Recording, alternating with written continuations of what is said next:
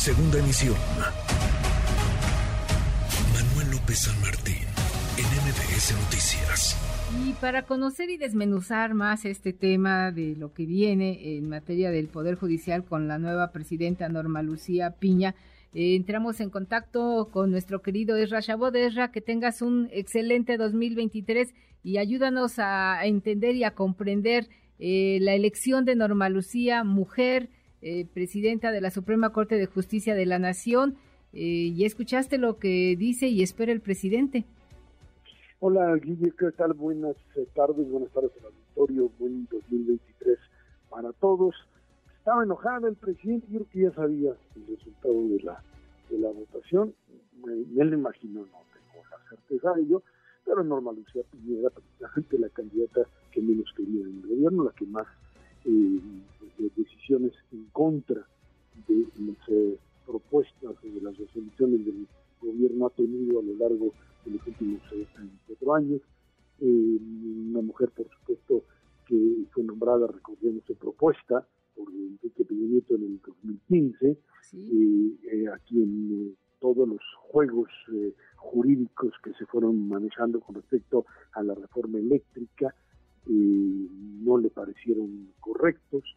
precisamente se refería ahora ya demostrando a Alfredo Guterres opinión el presidente, imagínate porque pues ya no estaba, ya no, no lo no iba a hacer o suponía que no iba a ganar la votación, pues se eh, ahora atacarlo, a decir que era el que estaba ahí atrás en la época en que era dirigente, director del SAT, donde hizo un trabajo excelente sin duda alguna, pero bueno, pues eh, diciendo que le regresaba el dinero a grandes contribuyentes, etcétera, en mecanismos que puede uno criticar o no, pero que no se basaban en estar pues, eh, aventándose encima de los grandes eh, contribuyentes de manera, pues, digamos, desde el punto de vista de un acoso como se maneja ahora, y como, bueno, pues finalmente les ha resultado. Pero el tema no es el tema es abiertamente que la Suprema Corte de Justicia acaba de decir al presidente, no, no, no, no, a ningún tipo de concesión. Eh, la candidatura de Ortiz Mena era una candidatura de compromiso entre la Corte y por supuesto el, propio Poder Ejecutivo, eh, abiertamente, sin recato alguno, se mete en los temas de política judicial, eh, que si quería cambiar, porque hay mucho que cambiar en el Poder Judicial, pues ahí están sus propuestas para llevarlos a cabo, ahí tiene un poder legislativo, pero intervenir o suponer que tenía en 2000 Esquivel el ariete principal para hacerlo, pues eh, era obvio que no lo tenía, eh, que pues, nunca tuvo 2000 Esquivel más que su voto y el de Loreta Ortiz, eran los dos, el propio presidente lo dijo, los demás que propuse, los dos que propuse me traicionaron, como si se tratara de sus empleados, los cuales pues, tienen el derecho de exigirles que le respondan por lo que él manda,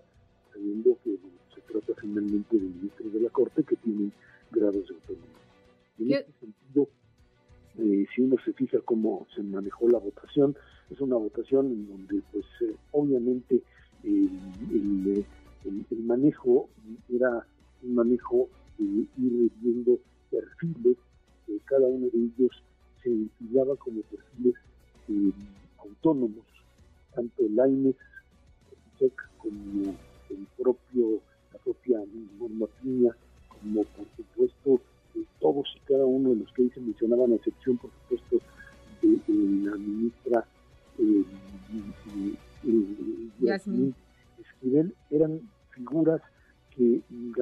garantizaban la independencia en mayor menor El compromiso, el compromiso era básicamente Alfredo Gutiérrez. Yo creo que, es, no sé si estés de acuerdo, hoy el mayor reto que enfrenta la nueva presidenta de la Suprema Corte de Justicia, Norma Lucía Piña, es mantener o rescatar, si fuera el término, la independencia judicial de, de este poder, porque lo que hemos visto en los últimos años, pues pareciera que se habría plegado al Poder Ejecutivo, siendo que el Poder Judicial es un poder autónomo e independiente, y yo creo eh, que hoy es uno de los principales, si no es que el mayor reto que enfrentaría al inicio de su presidencia Norma Lucía Piña. No, no podríamos decir que Arturo Saldívar fue un empleado del presidente, sería injusto decir eso, pero fue alguien que tuvo, digamos, la cercanía, demasiada cercanía, se quemó estando cerca del poder, cerca del sol, demasiada cercanía, se convirtió en cierto momento en alguien que pues, tuvo que eh, operar o moverse dentro de las los juegos políticos y el poder, siempre lo han estado, no son autónomos, siempre han recibido presiones, pero digamos que en este caso eh, le dijo abiertamente se trata de jueces que no están comprometidos con el proyecto, no los jueces no están como tienen porque están comprometidos con el proyecto, tienen que estar comprometidos con la Constitución, y ahí es donde muchos de ellos eh, doblaron la mano, incluyendo a Gutiérrez Ortiz digamos en el caso de la reforma eléctrica. Hoy con Norma Piña es un gran triunfo, es un triunfo de la República, es un triunfo de la división de poderes, es una mujer que asume desde la perspectiva de género, sin duda alguna, la defensa y asumirá la defensa de esa autonomía. Eh, esto no quita que pues ahí sigan existiendo eh, los eh, grupos de, poder dentro de la Corte, pero hay que recordar que finalmente el presidente o la presidenta de la Corte tiene la capacidad de mover expedientes, de llevar, levantar eh, y finalmente la, la votación, llevar adelante la votación, tener, tener margen para, para hacer eh, cierto tipo de casos que se voten y se discuten y la forma en la que se votan, se discuten, incluso hasta se redacte. Creo que en ese sentido eh, habría que aplaudirlo en un, en un, momento en donde la concentración de poder en México sí es algo sumamente peligroso. Eh, en medio del escándalo de una tesis plagiada o vendida o revendida como tal, lo que queda claro, y a mí me pareció lamentable, evento lamentable, oír a uno de los que antes de la votación decir ella era prácticamente impoluta y que todo era una conspiración de periodistas con incapacidad y que, lo único que se estaba haciendo era fake news, etcétera,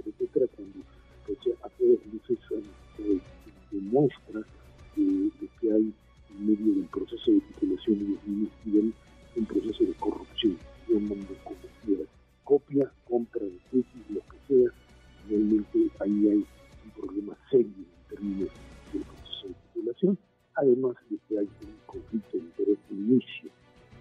y hay que hacerlo notar. Es la esposa de José María Rebó, sí, un contratista del gobierno, en ese sentido hay cosas que si en el pasado se toleraron, porque no es que no existían en los gobiernos anteriores y fundamentalmente de Peña Nieto, pues aquí llegaron a poder diciendo que eran diferentes y no lo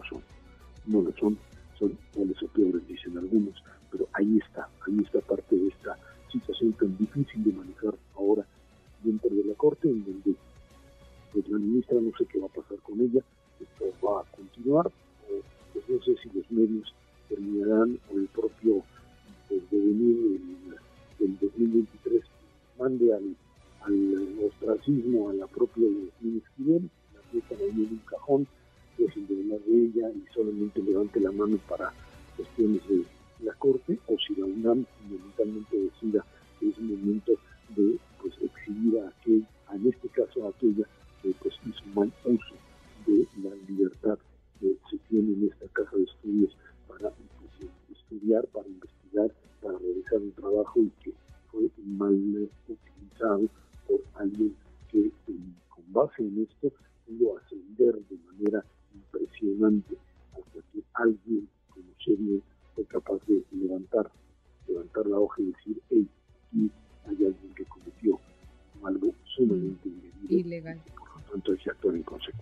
Pues ya veremos qué pasa en, este tema eh, de la ministra Yasmín Esquivel Moza y el presunto plagio de la tesis. Eh, yo me quedo con que hoy es un día histórico para México, que se eligió por primera vez a una mujer como